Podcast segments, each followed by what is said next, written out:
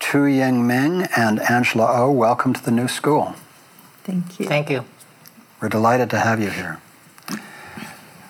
We've just spent a weekend with the two of you and some of your friends uh, celebrating uh, the first showing of a remarkable body of your work, uh, uh Portraits of Compassion. Could you just begin by introducing us to the art that we've been looking at? This whole um, uh, body of work is is uh, is started about seven years ago, and the original uh, uh idea would come from when 1987 I I have gone to Tibet and journeyed to Tibet and one of the night was full moon.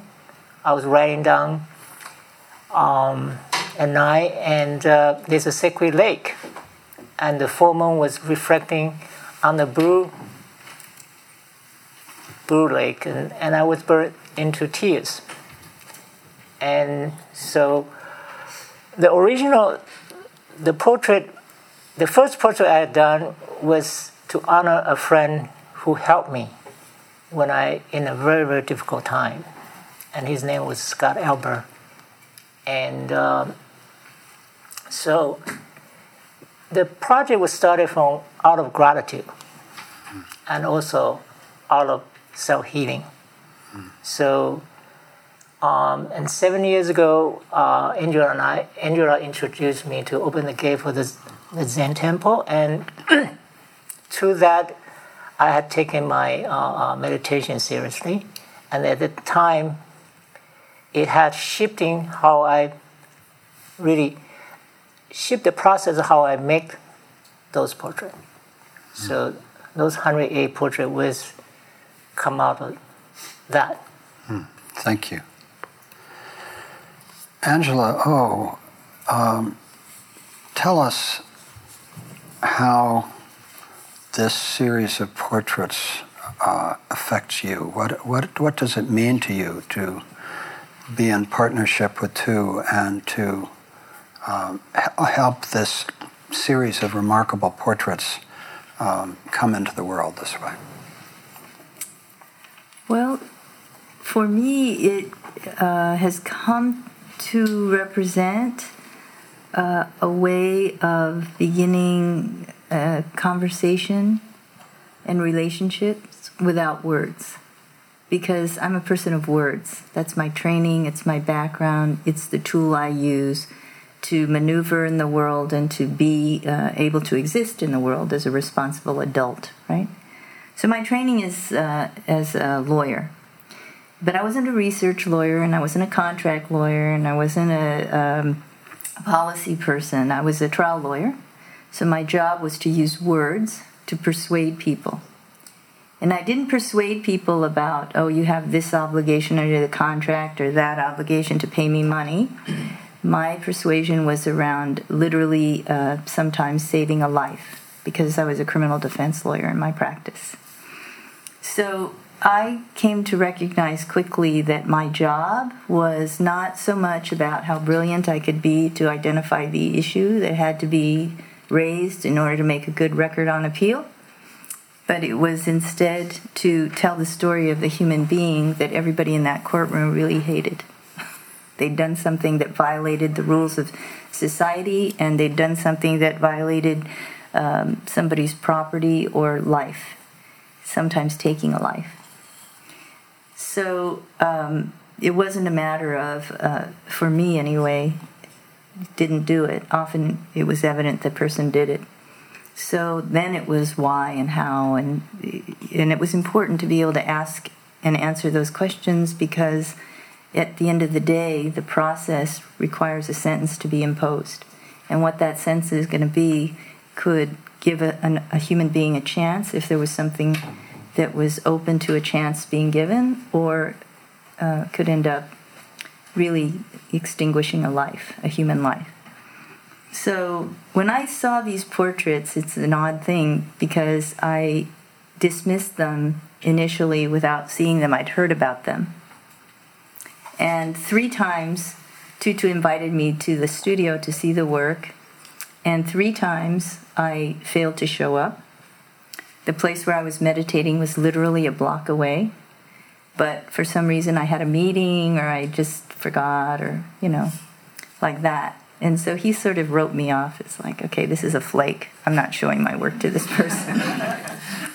but one day, for some reason, I remembered in the timings that I, I called him and I said, Can I come to your studio? So he said, Okay. So I came and I looked and I realized, oh my goodness, this is really something beyond art. Right away, I recognized. It's something beyond art.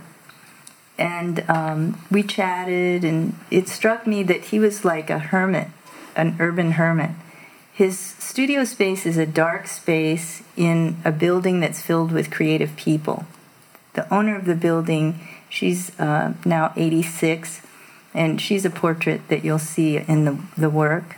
Her, she's an activist in Echo Park she is um, very very feisty and basically she's a patron in that she gives very low rents to artists. So everyone in the building is artist.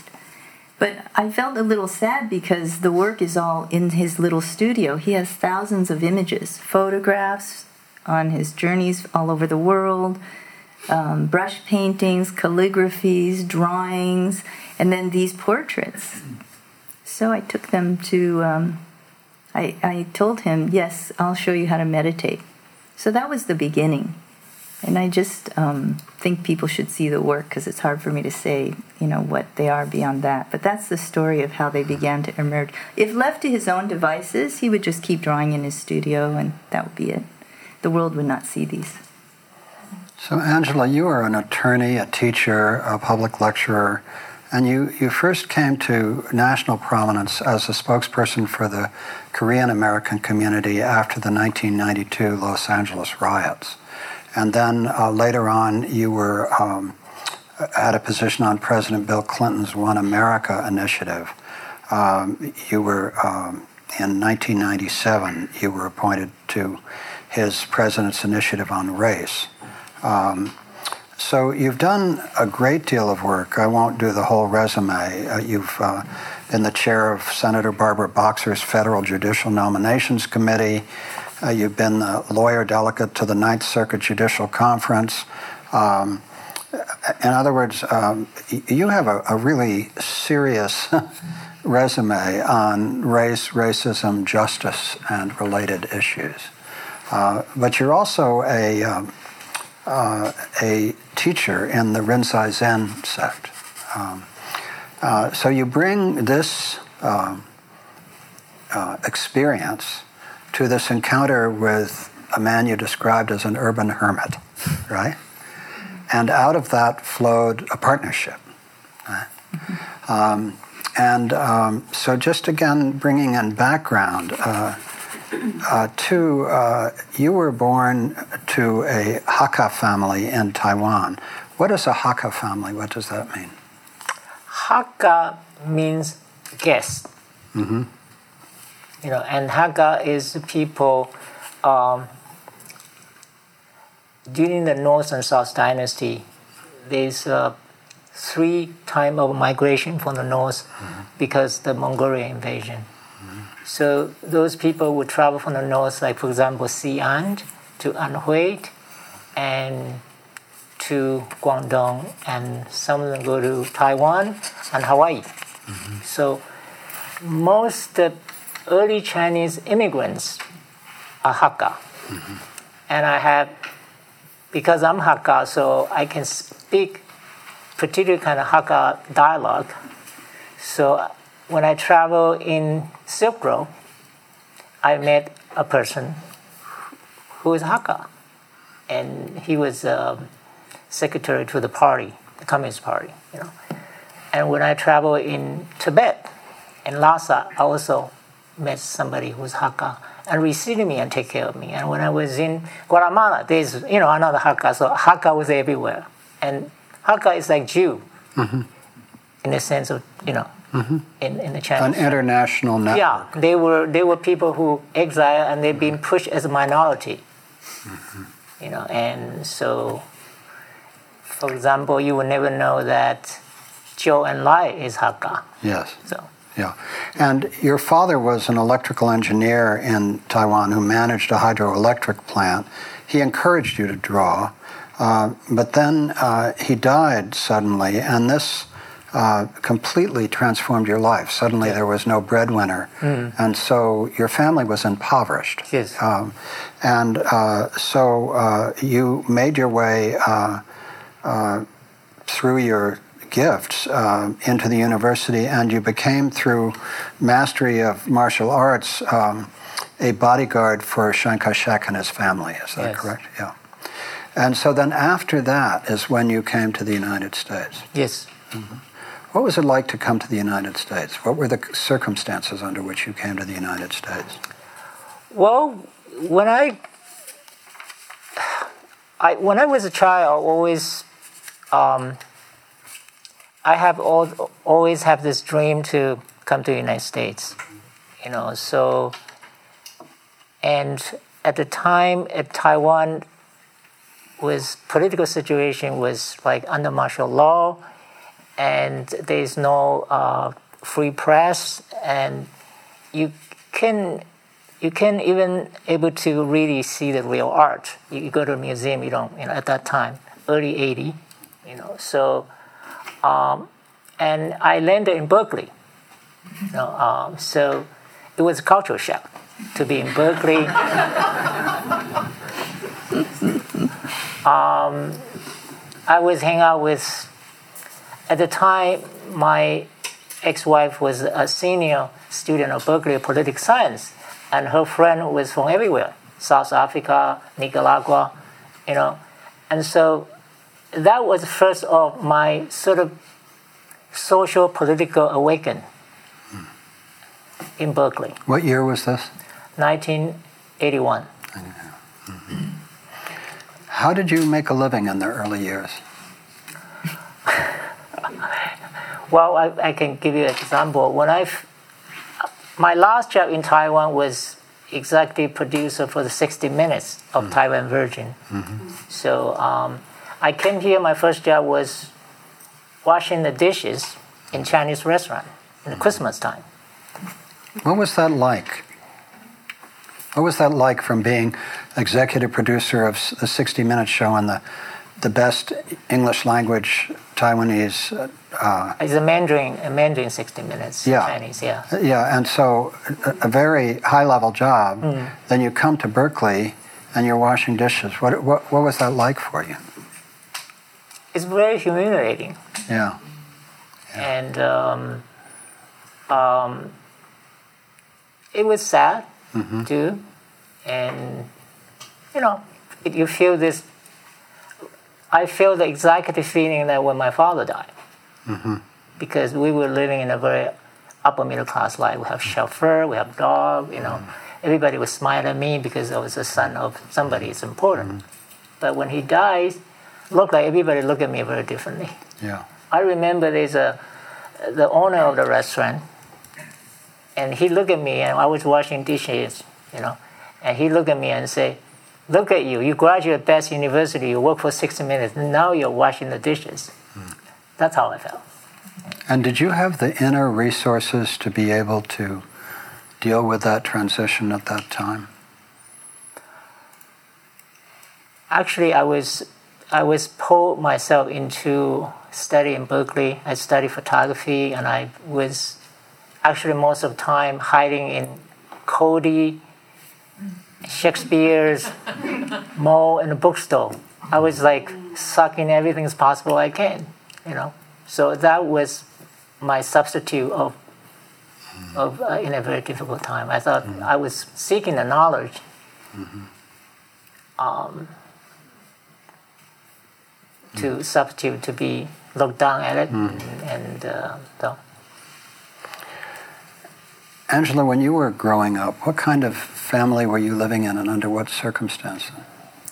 Mine was very um, typical, I think, of the era. My parents came in the 50s, right after the Korean War, and they came as exchange students. Um, they were supposed to go back. They met here, and they, they fell in love, and they decided they'll try to stay because my father had a teacher at college that was willing to sponsor him if he stayed and continued his studies. So my parents decided they would stay and um, they ended up raising four children. My mom was a school teacher, third grade, and my dad had wanted to go to medical school, but he he couldn't do it because I came along. I was a little early, and so uh, he ended up becoming a medical technologist and worked for the county hospital, and then he worked for a private hospital, uh, and then he worked for a, a, private blood group. They were all um, at the same time. He worked three jobs to raise his family, and and then my um, upbringing was kind of very typical. Like if you take any kind of Asian American studies classes, it's very typical. You know, first generation, second generation conflicts. Um, sociology, you read about the generational phenomenon of the, you know the first generation may be very educated, but because of language and cultural barrier, they can only get so far. So there's a tremendous amount of pressure on the second generation to perform and do better, and to be able to um, demonstrate that within their generational band. And so that's what we all four did. Um, all of us went to college. It wasn't even a question. All of us went to graduate school. Um, everybody um, except myself has a professional spouse. Mine is an artist. profession. Um, and uh, they all have the two story homes, literally. They all have two children. They all have one boy and one girl. they all drive uh, SUV and um, one other very nice sedan. So that's their life. And so, and my parents, um, are, you know, strivers. I mean, they both don't understand. Like, why would you not take advantage of the fact that we provided you every opportunity? And why do you make those kind of choices? And the only thing I can think is that the love my grandmother gave me, mm. my maternal grandmother, she really loved me unconditionally. That's why I think I really don't, you know, feel afraid about exploring and doing things because I think that was the real inheritance that I got from um, my mother's side. And my father's side mother, um, she had a sad life. So I think there's that aspect in my uh, how I am where things didn't work out for her so well in life. Um, her husband left her. She was here, um, you know, unable to really speak the language. He remarried. She, in that generation, you don't do that and she never accepted the divorce. Um, so I think all of that translated into my family in some funny way, but I also um, grew up in an era when we were trying to get out of the war in Vietnam. There was the women's movement happening, there was a free speech movement happening, there was an environmental consciousness that was starting to um, take shape. Um, my sisters and brother, they all came a little bit later, so um, I don't think there was the same intensity of, of awareness and feeling about what was happening and where you belonged in that equation. Um, so I, you know, stepped off what would be a conventional path, which was very unha- unhappy for my parents.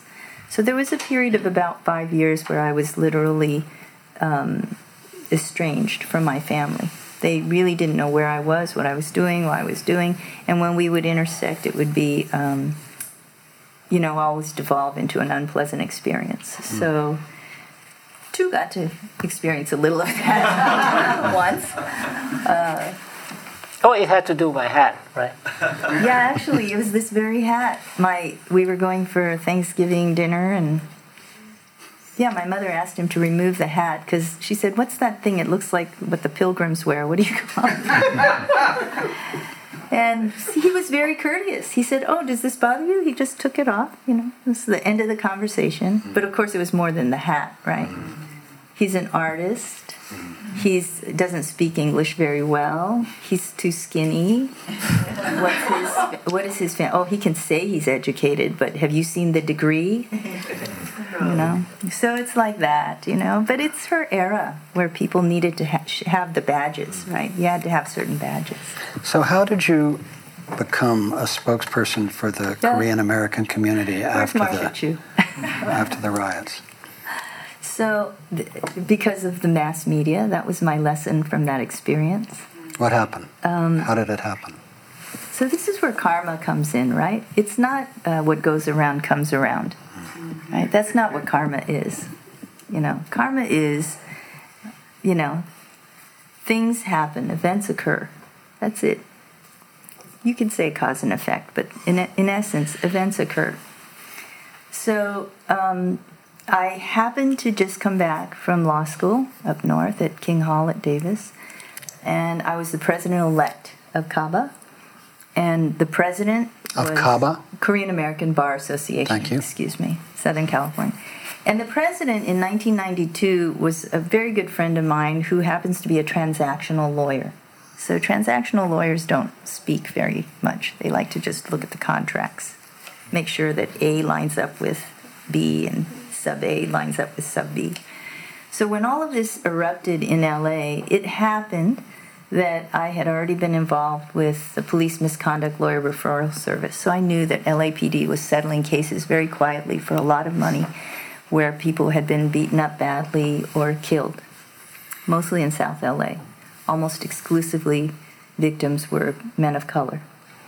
Um, I happen to also be the president of WORK, Women's Organization Reaching Koreans, which was um, really just a community service group and a network, a support group. How old were you at this point? I was 37, maybe? 37. 37. Because I went back to law school I see.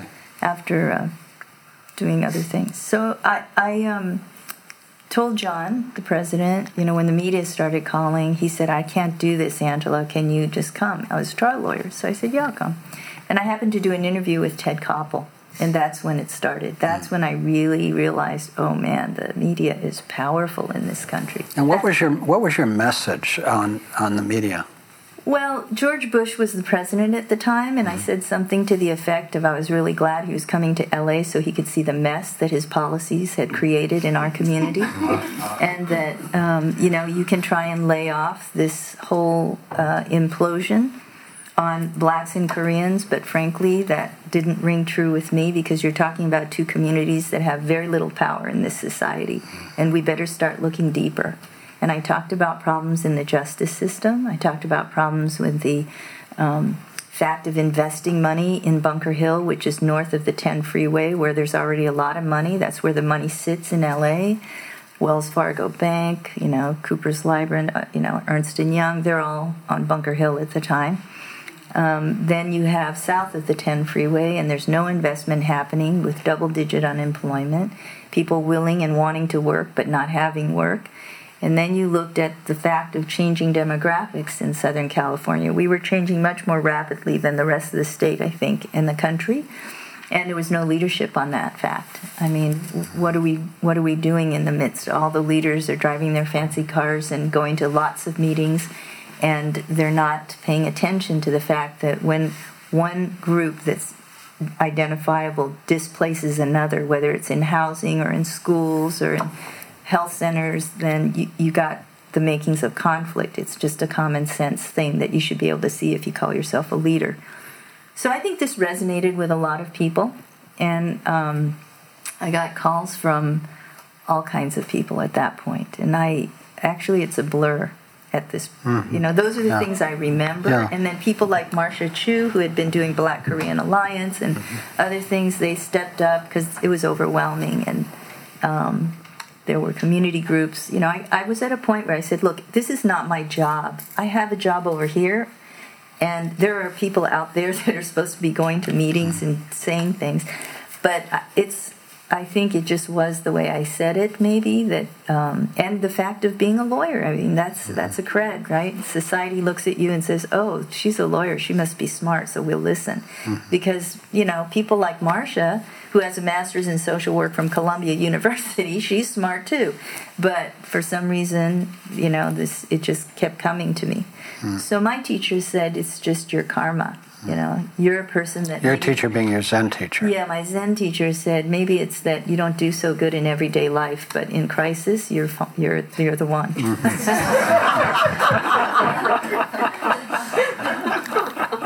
so, Tu, coming yes. back to your artwork, yes. Um, you did uh, many previous bodies of work, but. Uh, one was a series on Mao Zedong. Yes. Can you describe that? Yeah, it's it's called uh, Maoology. Mm-hmm. It's a it's a study of uh, an icon of Mao Zedong. You know, so um, the reason why I did the Maoology is because I was very at the time was making a decision whether I'm going to do a Chiang Kai-shek or Mao Zedong. Mm-hmm. You know, and um, I realized that at this point you're in the United States. Yes. Yeah. Yeah, and I, w- I was in graduate school at UCLA. Okay. And um, Chiang Kai-shek is very emotional, close to me because I used mm-hmm. to guard yes. him yeah. and Madame Chiang and mm-hmm. his son and his grandchildren. So I feel, you know, it's too much for me to using him as icon. Mm-hmm. You know, so I thought, well, Mao would be, mm-hmm. would be a, a, a wonderful uh, icon, and so, and I thought Mao is, he's as a personality, he's a poet and and he actually is becoming an icon in China. So I thought, well, um, that's wonderful. I'm going to use him.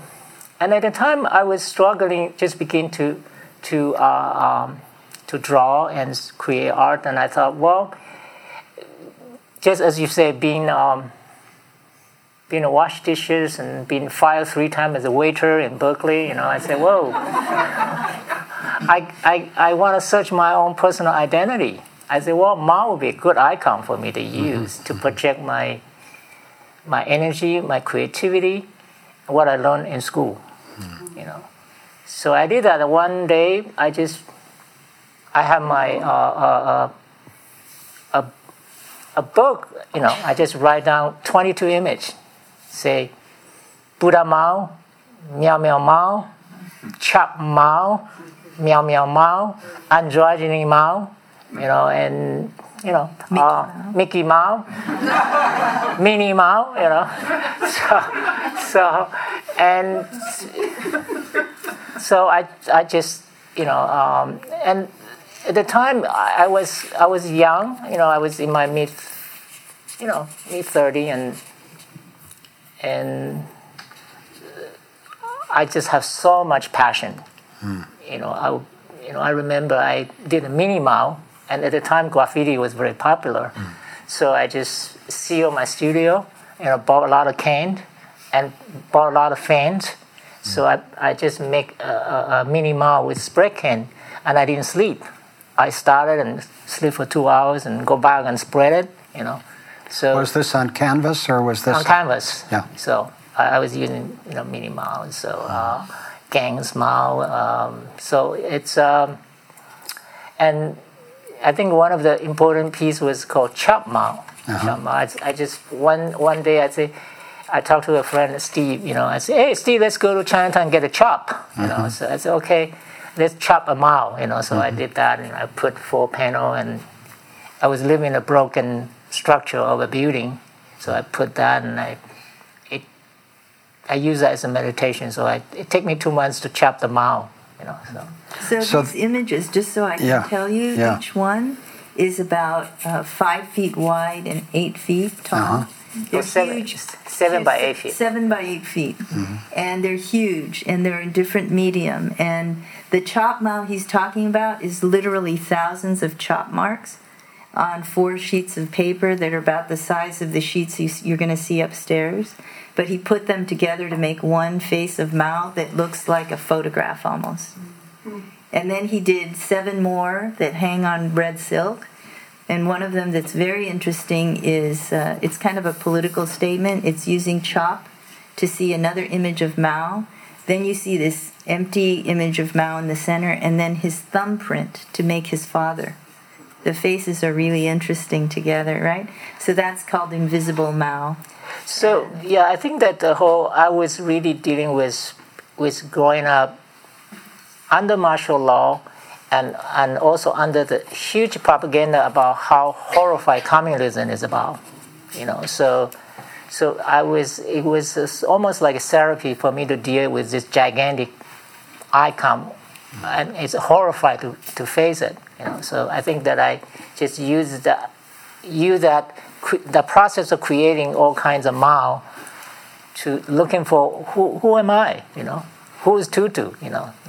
Now that that exhibit, that work, was on the cover of Asian Art News magazine, an influential English language magazine in the U.S. and Asia. Uh, it uh, was exhibited in Belgium, Los Angeles, and Taipei.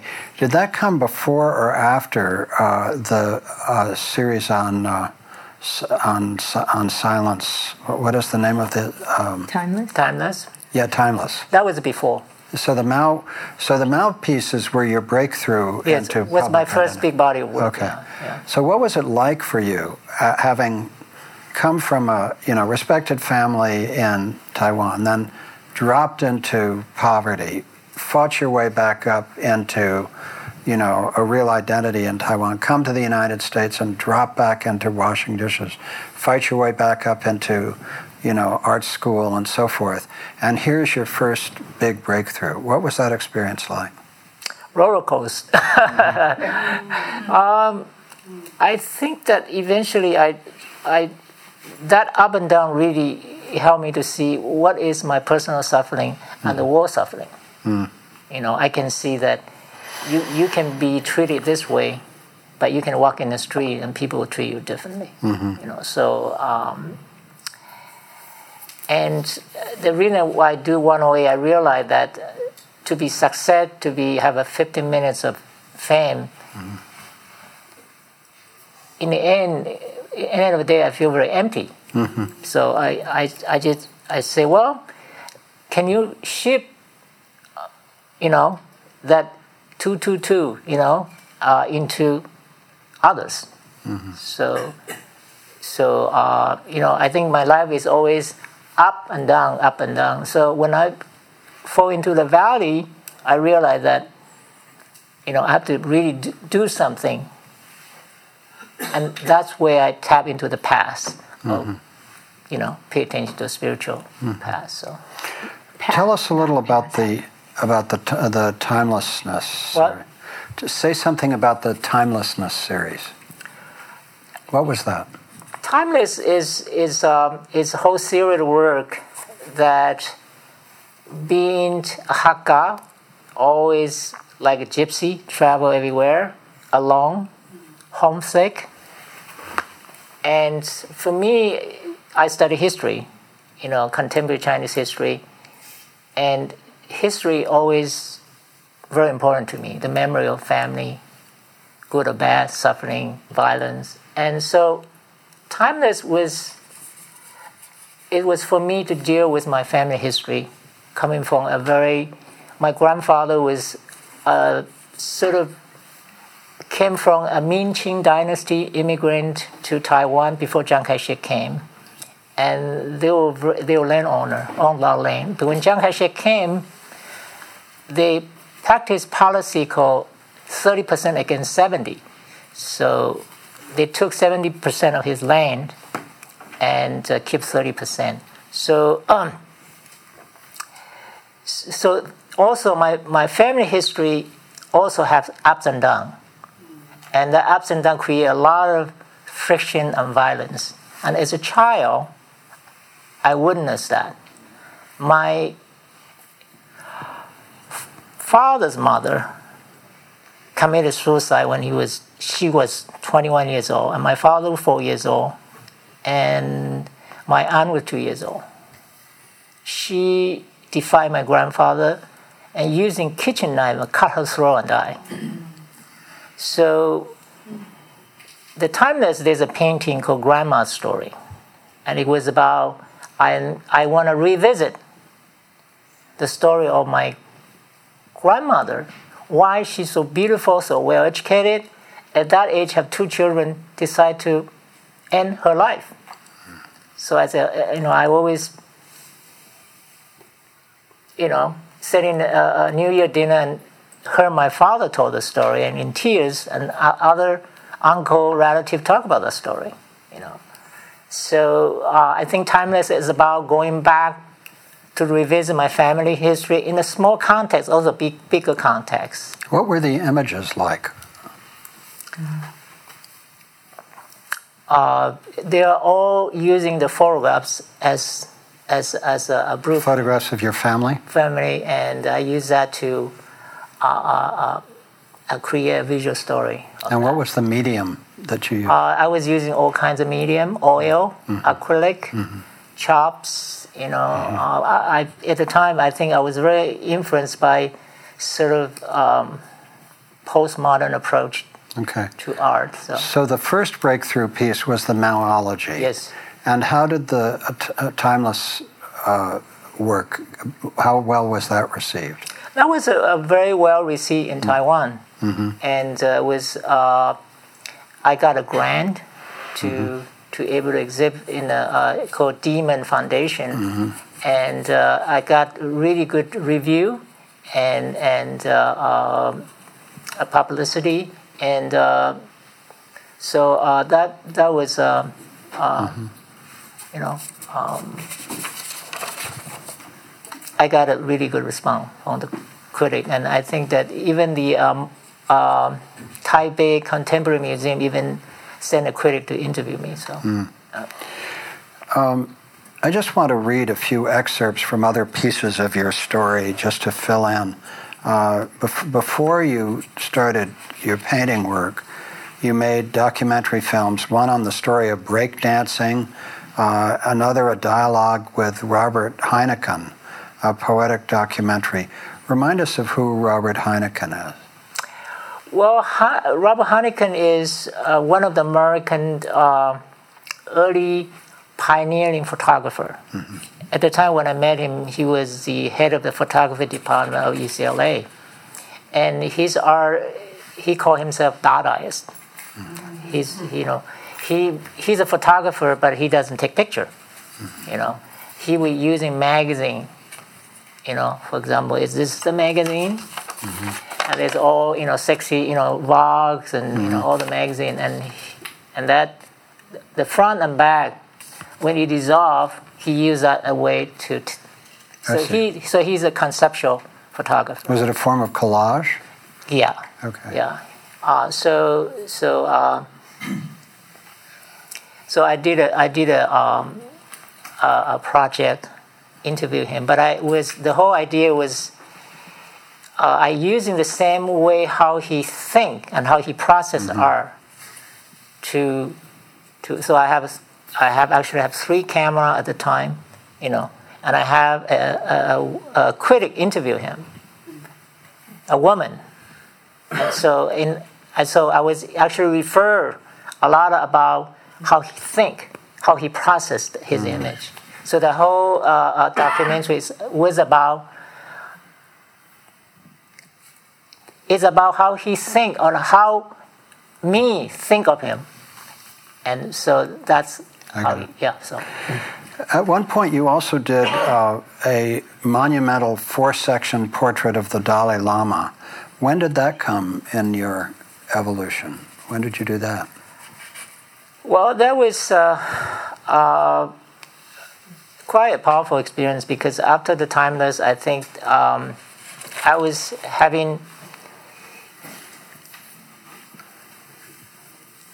sort of, I, I was kind of suffer looking for a, a new new project to do, and at the time I was you know under a lot of financial stress and. Uh, Was this after the Timeless search? Yes, timeless. And so, um, one day I just I had this tremendous feeling about uh, deep suffering feeling. So I I just saw image. I said I need to express that. So I I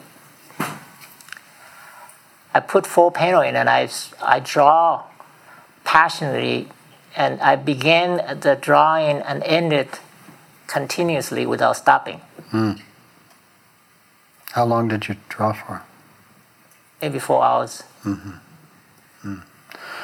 So, repeatedly, as I've, and we've spent time together in Washington and here and so forth, and have developed a wonderful friendship for which I'm grateful. Um, but you do not hide uh, the role of, of suffering in your life. You, you refer to suffering as something that, that, that has been a real part of your experience.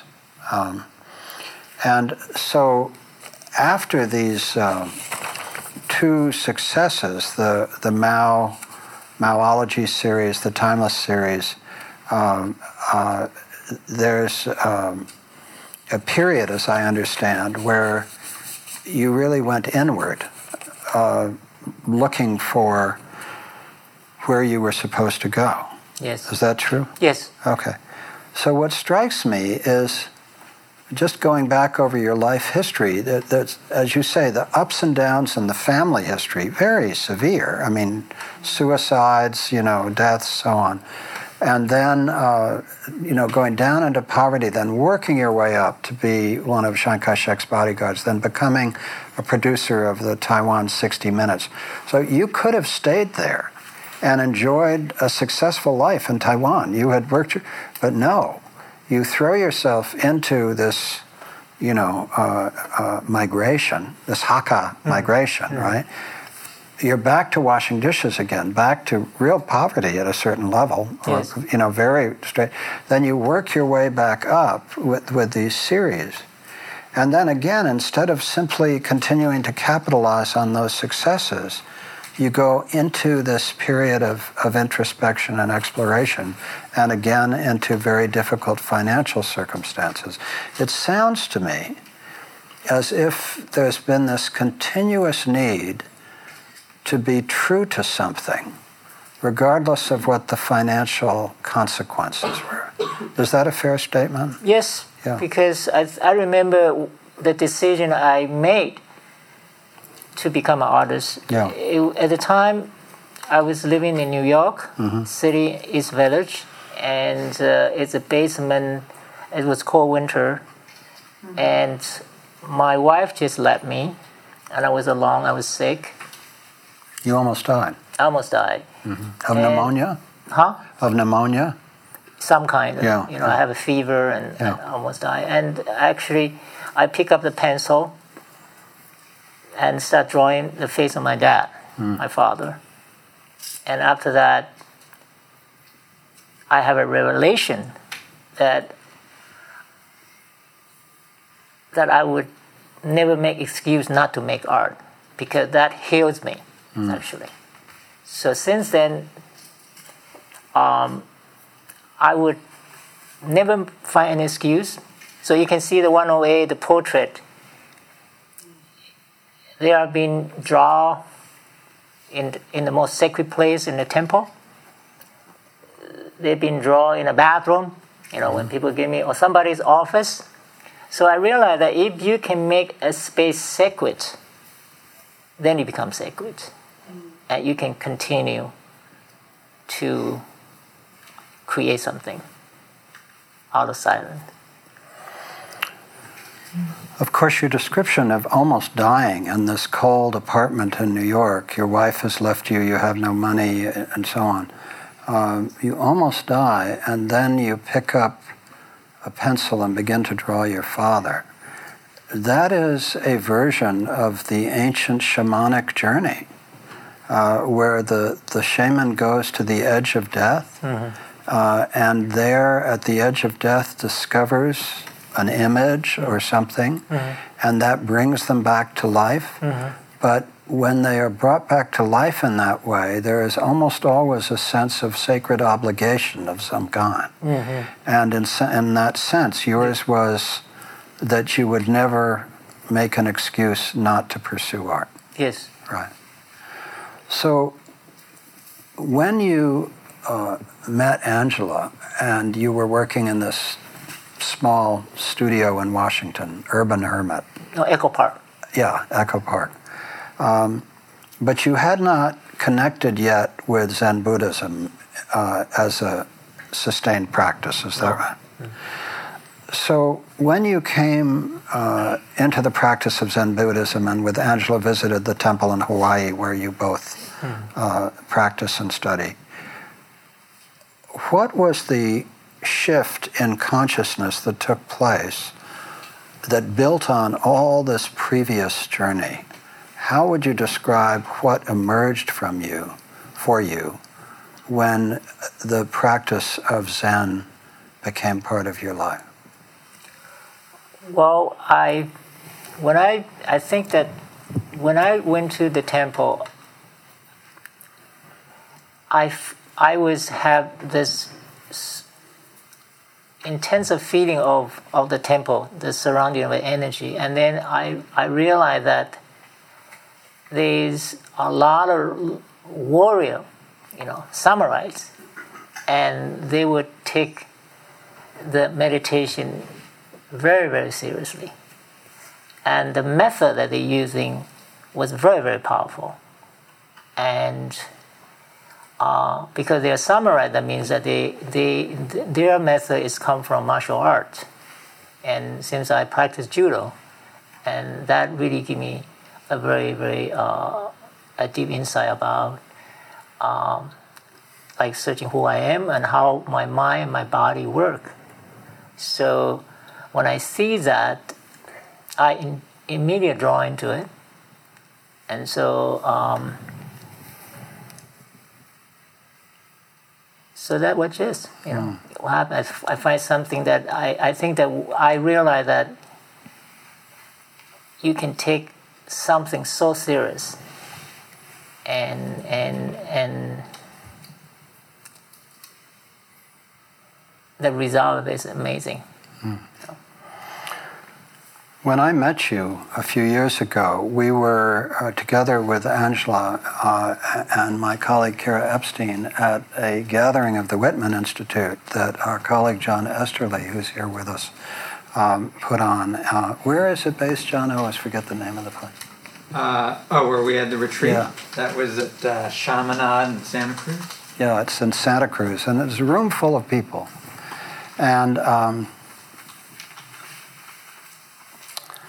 I had actually had an interesting experience driving down with Kira. I had I had discovered this is just quote by accident that um, I'd gotten really tired of my own story, and that my own story seemed like a crumpled set of clothes sitting on a chair in the corner, and I, you know, found that interesting. And and then. Um, I looked at it a little later, and the clothes had become a straw man with my clothes on. Hmm. And then, you know, some time went by, and I looked at it a little later, and and the the clothes and were now inhabited. Actually, the clothes I should have said, my clothes were um, a clown's clothes. Mm. They were like a classic mm. clown's clothes. I looked at it a little later, and now my clown outfit was filled with this very vibrant, kind of virile young man, kind of dark complexion, and he was sitting kind of tilted back in a chair he was filing his nails and kind of whistling, and he'd kind of glance over at me once in a while. Mm-hmm. And I realized that my story was there, and I could go inhabit it when I wanted to, mm-hmm. but I wasn't feeling very interested in my story. And so I came into this room, and naturally, when you come into a room, there are a lot of people exchanging stories, you know, and I wasn't very interested in telling my story. So I was looking around in the room because I felt sort of abstracted. And I saw Tu, in this black uh, hat that he's wearing and, and black, on the far side of the room, he was standing up. There must have been 150 people in the room. And I realized that at that moment, he was the only person I wanted to talk to in the room. So I made my way across the room and I said to Tu, Hi, my name's Michael, and somehow you're the only person I want to talk to right now. And so we began to talk, and then I, uh, I was introduced to Angela, and they were doing an exhibit of these uh, portraits, which are now hanging upstairs at Commonweal. And so um, Kira and I saw them, and the impact on me of seeing these portraits was very powerful because somehow you have found a way uh, many people have, have commented on this that you have done portraits of. somehow you found a way to capture something essential in us. Um, you take a photograph or several photographs, and then on a blue piece of paper using a silver Pencil. pen, is it, or crayon? Pencil, graph, graphic pencil. yeah, graphic pencil. You do this astonishingly fine-lined, uh, you know, portrait. At, at, in one sense, realistic, but in another sense, ethereal, because you are capturing something so that the the configuration of the face actually is not what you would see in a photograph. Um, and it's as though you were receiving some kind of transmission. So I'd like to ask you, what is it that is going on for you? How do you choose the people that you do portraits of? And what is it that is going on for you when you then take the photograph and move it into uh, one of these drawings? It's always come from intuition. You know, mm-hmm. I I travel and I I met people. Either they're in a different places and, and it hits me. I don't know. Mm-hmm. You know, and I realized that I I would just have the urge to capture them. Usually mm-hmm. I snap a couple shots and and that was this original C. And then then I go through the whole process of drawing them. And so I would be meditate or do any kinds of meditation so my mind is completely quiet and then I would draw them. And then when I finish I'll set again. So um, so that's how I you know uh, um, that's the how the process I work to create portrait. So And do you do the drawings in one set, uh, setting, or do you sitting, or do you come back to it? Do you work on it several times? it's actually a variable.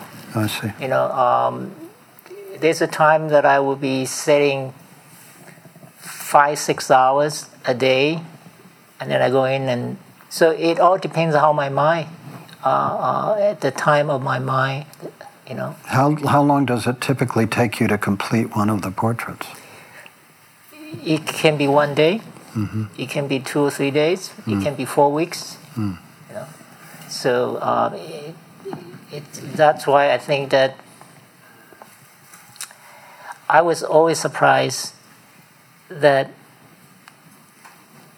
when I was in a temple, I can and the the the, the portrait is very very complex, but for some reason, because my mind is so clear, and I'm sure that I'm probably in some kind of samadhi, and then everything just flow, hmm. and I can be in a place that my mind is fragmented. I have a lot of anxiety, and I have to fight my anxiety into calmness, and or struggle with it.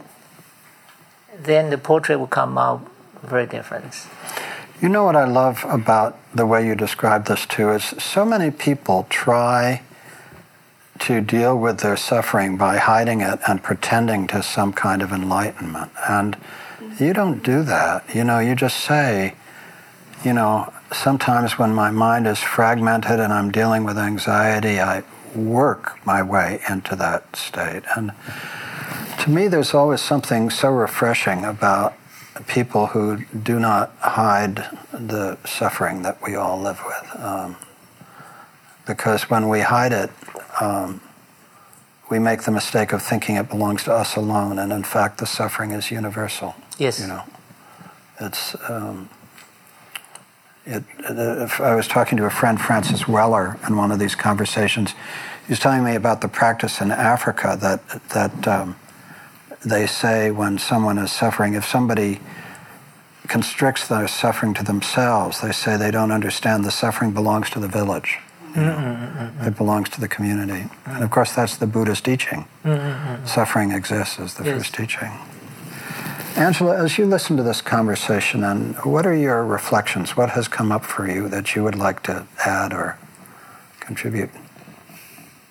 Well, I think about um, Tu's lineage and his relationship to his family, and it's quite extraordinary. I met his mother for the first time. She's um, 80 years old, and you can see the the hardship she's had in her life. She wasn't raised to be a factory worker in a lumber business. She was raised to be a mother and the wife, you know, of somebody who was accomplished like his father was, and and refused to remarry when she had four little ones. And she was still young when he died. She was only 33, 32.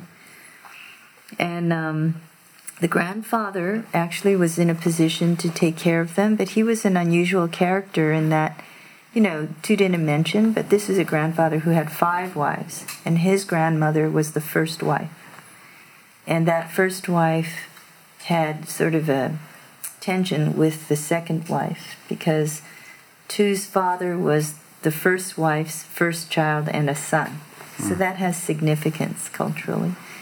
And then Tutu was the first wife's first son's first child, a hmm. son. Hmm. So that also had significance. So for him, it wasn't just uh, he had a comfortable life, but he was such a special child that his grandfather would have him sleep in his bed with him for many years until you were like five or six or something. Yeah, you you were summoned to be there and sleep right next to the grandfather, and there was a certain way of teaching um, that he was brought up with. So. Um, certain lessons that he carries with him. So even if he has nothing in his pocket, his being is so rich. People feel it. I've watched now for many years, you know. When we traveled to South China, we went with a group of you know fairly wealthy people from Hawaii, doctors, business people, people who could retire early because they'd done well in life. And we had saved and actually borrowed a little money to be able to do this trip because it was a special trip for us in that it wasn't just touring, it was going to some textile villages and being able to see specifically the textile work. And he, he really wanted to go, and we figured out a way to do it. We went. Um, but Tutu, Uh, of all the people on the bus, he was the only one who could speak the language, not just Mandarin, but also Hakka and Fukienese, which came in handy at various places because of the people that we met. And then while we would be as guests sitting in a restaurant having our dinner, Tu at some point would get up and bring a bottle of wine or some beer out to the truck, you know, to the drivers, because the drivers for all these tour buses they eat outside at a campfire. And basically, he'd sit with them. He doesn't smoke; they all smoke, but he'd have a good few beers with them. and uh, you know, I could see he could he can move anywhere. Really, we were in D.C. on Embassy Row. We were, you know, um, traveling. You know, uh, all over the country this last couple of years. Anywhere, he's fine. He's fine, and he he finds a connection. There's something about uh, he used to say to me when I would worry about, gee, should I change my job? Should I quit my job? I have all. What about health care? And and you know, he would just say uh, when I would introduce him, he's an artist, he's a struggling artist, and he. One of the first times I said that, he said, he said, I don't say that anymore, but he said, stop calling me a struggling artist. I'm not a struggling artist. I live more richly than most of the people you introduce me to. Mm-hmm. So I said, oh, sorry. so um, that's a quality about him and the determination and the survival. And I think he really is the first person who taught me it doesn't matter how much you love somebody, mm-hmm. you're going to die your own death. So, in other words, um, I, I've just caught glimpse of it. I don't think I've ever said anything to you. But I've just caught glimpses of this that um, you know, we'll be training, for example. And even though he really cares for me, you know, meditation he training. do my training. Meditation training. Not just meditation, oh, okay. but in anything. You know, I have to do it myself. He's not going to do it for me. He's not going to die my death for me. He's not going to live my life for me. And living it together doesn't mean that I have his life or he has my life, right? So what we know is we're walking the Dharma path. That's what we know and it doesn't matter what else is going on. And we have to make our way and be responsible in the world. But I know in the end, it will be my own demise, how I go from this place will be my way, how he goes will be his way, and hopefully both will be clean. That's what we're, you know, training for, to be able to leave without any regret.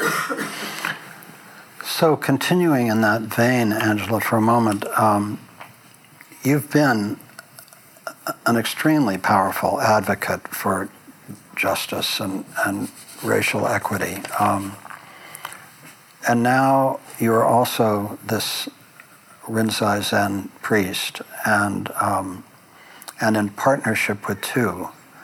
And given, yes, you will both die your own deaths, but in the meanwhile, um, what is your vision of the path that you hope the two of you are taking together uh, of service? What is the service that you are seeking to be together in the world? Hmm. I don't think we really have a very much of a vision. I know we often talk about what it is to be kind, but not in a sort of, you know, sticky way. Uh, and to be compassionate, but again, not in a sentimental kind of way, because there's not enough of that in the world. So, and of course, we've both chosen, you all met Mike Sayama. You can feel what kind of being he is. Those of you that were with us for the weekend, you can see. Again, a Zen priest from your temple. He's a Zen master from our temple. Zen master from your temple. And he's very um, crisp, he's very clear.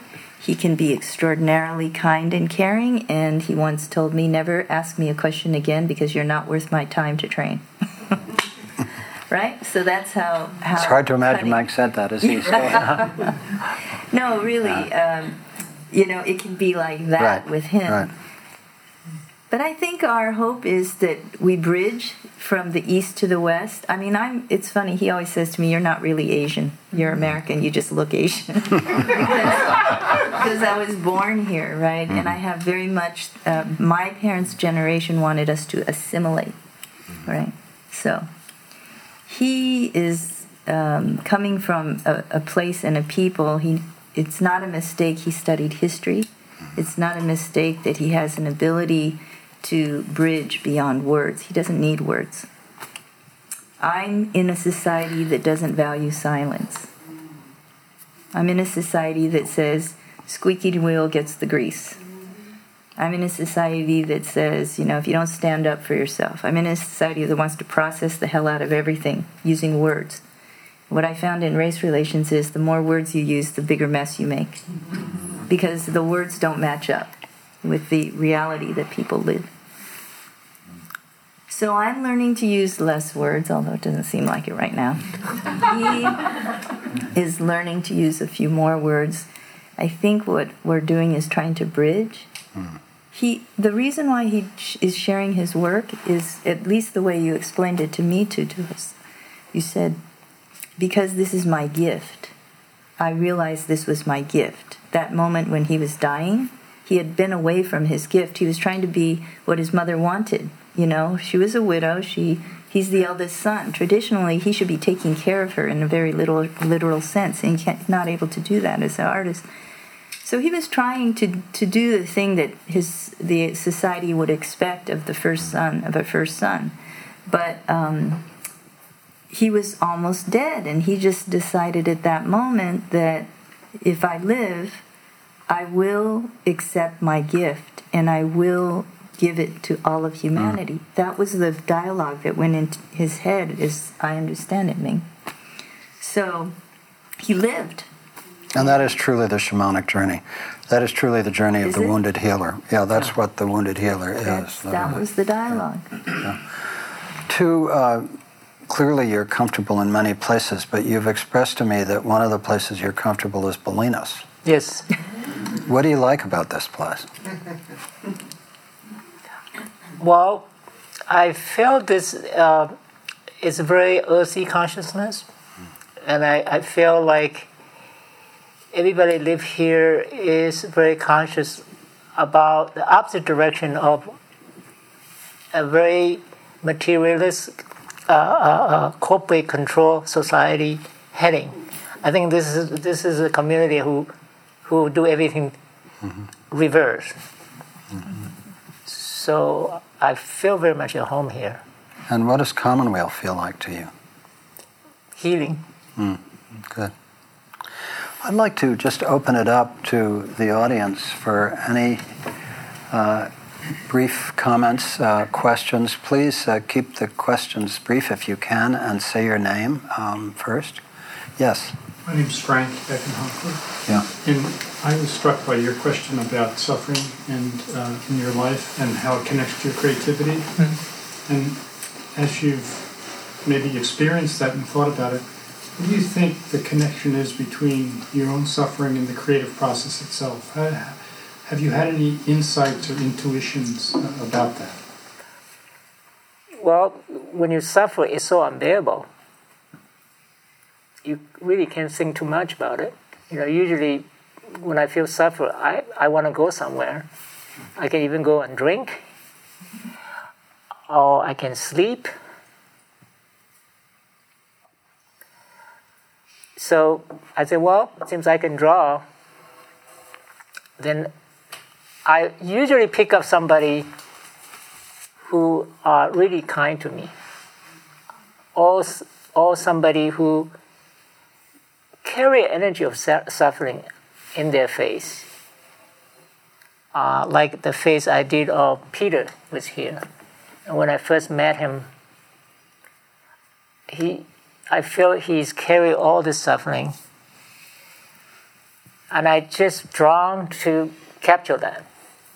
But at the time, I'm not suffering but I have experience of suffering, so I connect them together. And so it's a different stage for me to create those art. There's a period that I'm truly suffering. I can't help not to do something about it, but there's a time I feel sound and healthy. But when I feel someone suffering, I say, well, I can really able to express that into a piece of paper. You know? Mm. Other questions, comments? Stunned into silence. Yes, John. John Esterly, uh, I was wondering, uh, Angela and Tu, if you could elaborate a little bit more um, on Angela, your comment where you were kind of a combination of the two of you around almost these different approaches to uh, dialogue and reflection. Um, and kind of linking to Michael's earlier question about your vision going forward, and wonder if you could talk some about how you how you hope these portraits might be um, incorporated into um, sparking a deeper dialogue and reflection among different people. Um, okay, so first of all, we we realize our name is O and two. O H T U. Also O two. And as in take a breath. As in also that's what we do. That's what I refer to when I call training. It's all about breath. Um, so in our sharing the images, he's he makes the images. I'm a, what Malcolm Gladwell would refer to as a connector type. My greatest joy comes in putting people together that probably should be put together.